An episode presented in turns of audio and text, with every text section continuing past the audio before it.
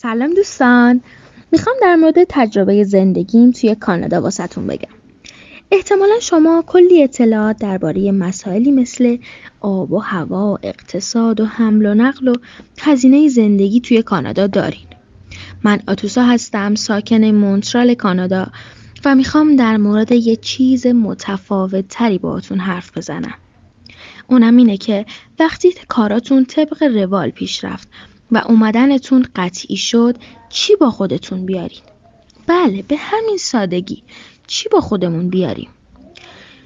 ببینید در مورد لباس به نظر من لازم نیست همه لباساتون رو توی چمدون جا بدین من خودم یادمه که از خیر هیچ کدوم از لباسام نمی‌تونستم بگذرم و دلم می‌خواست همهشو بیارم ولی بهتره بیشتر لباسای تابستونیتون رو بیارین چون هم جای کمتری می‌گیره و هم توی ایران با قیمت بهتری می‌تونین بخرین. ولی لباسای گرم و زمستونی اینجا تا دلتون بخواد فت و فراوونه و با تخفیف های خیلی خوب میشه از برندهای عالی خرید کرد. در کل بستگی به شهر مقصدتون داره چون شهرهای کانادا با هم اختلاف دما دارن. و اگه مقصدتون یه شهر خیلی سرد با زمستونای طولانیه بهتره که خرید لباسای گرم و اینجا انجام بدین. با این حال اگه خواستین از ایران با خودتون لباس گرم بیارید حتما دقت کنید که اولا ضد آب باشه چون اینجا بارندگیش خیلی زیاده. دوما کلاه گرم و بزرگی داشته باشه تا بتونین روی کلاه بافتنیتون بکشیدش. در مورد مواد غذایی هم. خب معمولا ما ایرانی ها دوست داریم با خودمون چیزایی مثل پسته و گردو و زعفرون و سبزی خشک ببریم که البته خودمونم نخوایم مادرمون حتما مجبورمون می‌کنن.